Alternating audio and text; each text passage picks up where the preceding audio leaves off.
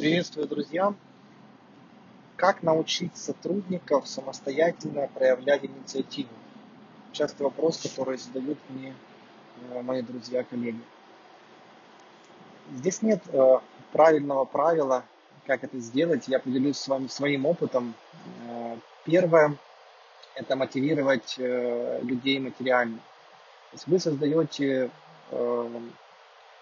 Внутри вас, вашей task-management системе, если она у вас есть, возможно, это Pyrus или Bitrix, форму, которую сотрудник заполняет в виде рационального предложения. То есть он предлагает что-то изменить или улучшить в компании, вот, описывая, почему это важно, к чему это приведет.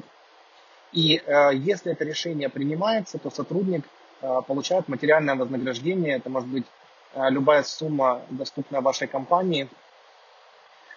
И, следовательно, каждый сотрудник знает, что то, что он предлагает, если это будет принято, принято компанией, значит, он получит материальное вознаграждение.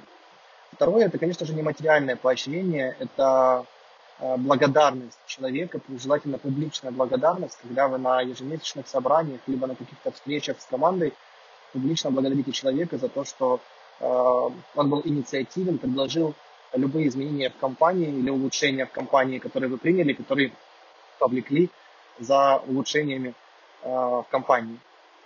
Тем самым вы делаете фокус внимания других сотрудников э, на то, что инициатива поощряема.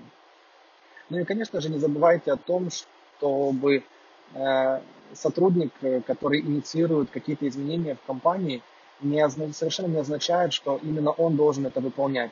Чтобы в компании была культура, что инициатива, она поощряема, а не наказуема.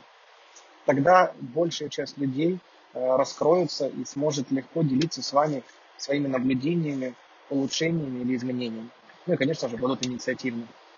И не забывайте о том, что вы, как собственник компании, как руководитель компании, всегда являетесь примером, поэтому э, озвучивайте сотрудникам и ваши инициативы, и изменения, э, которые улучшат состояние компании или повысят эффективность.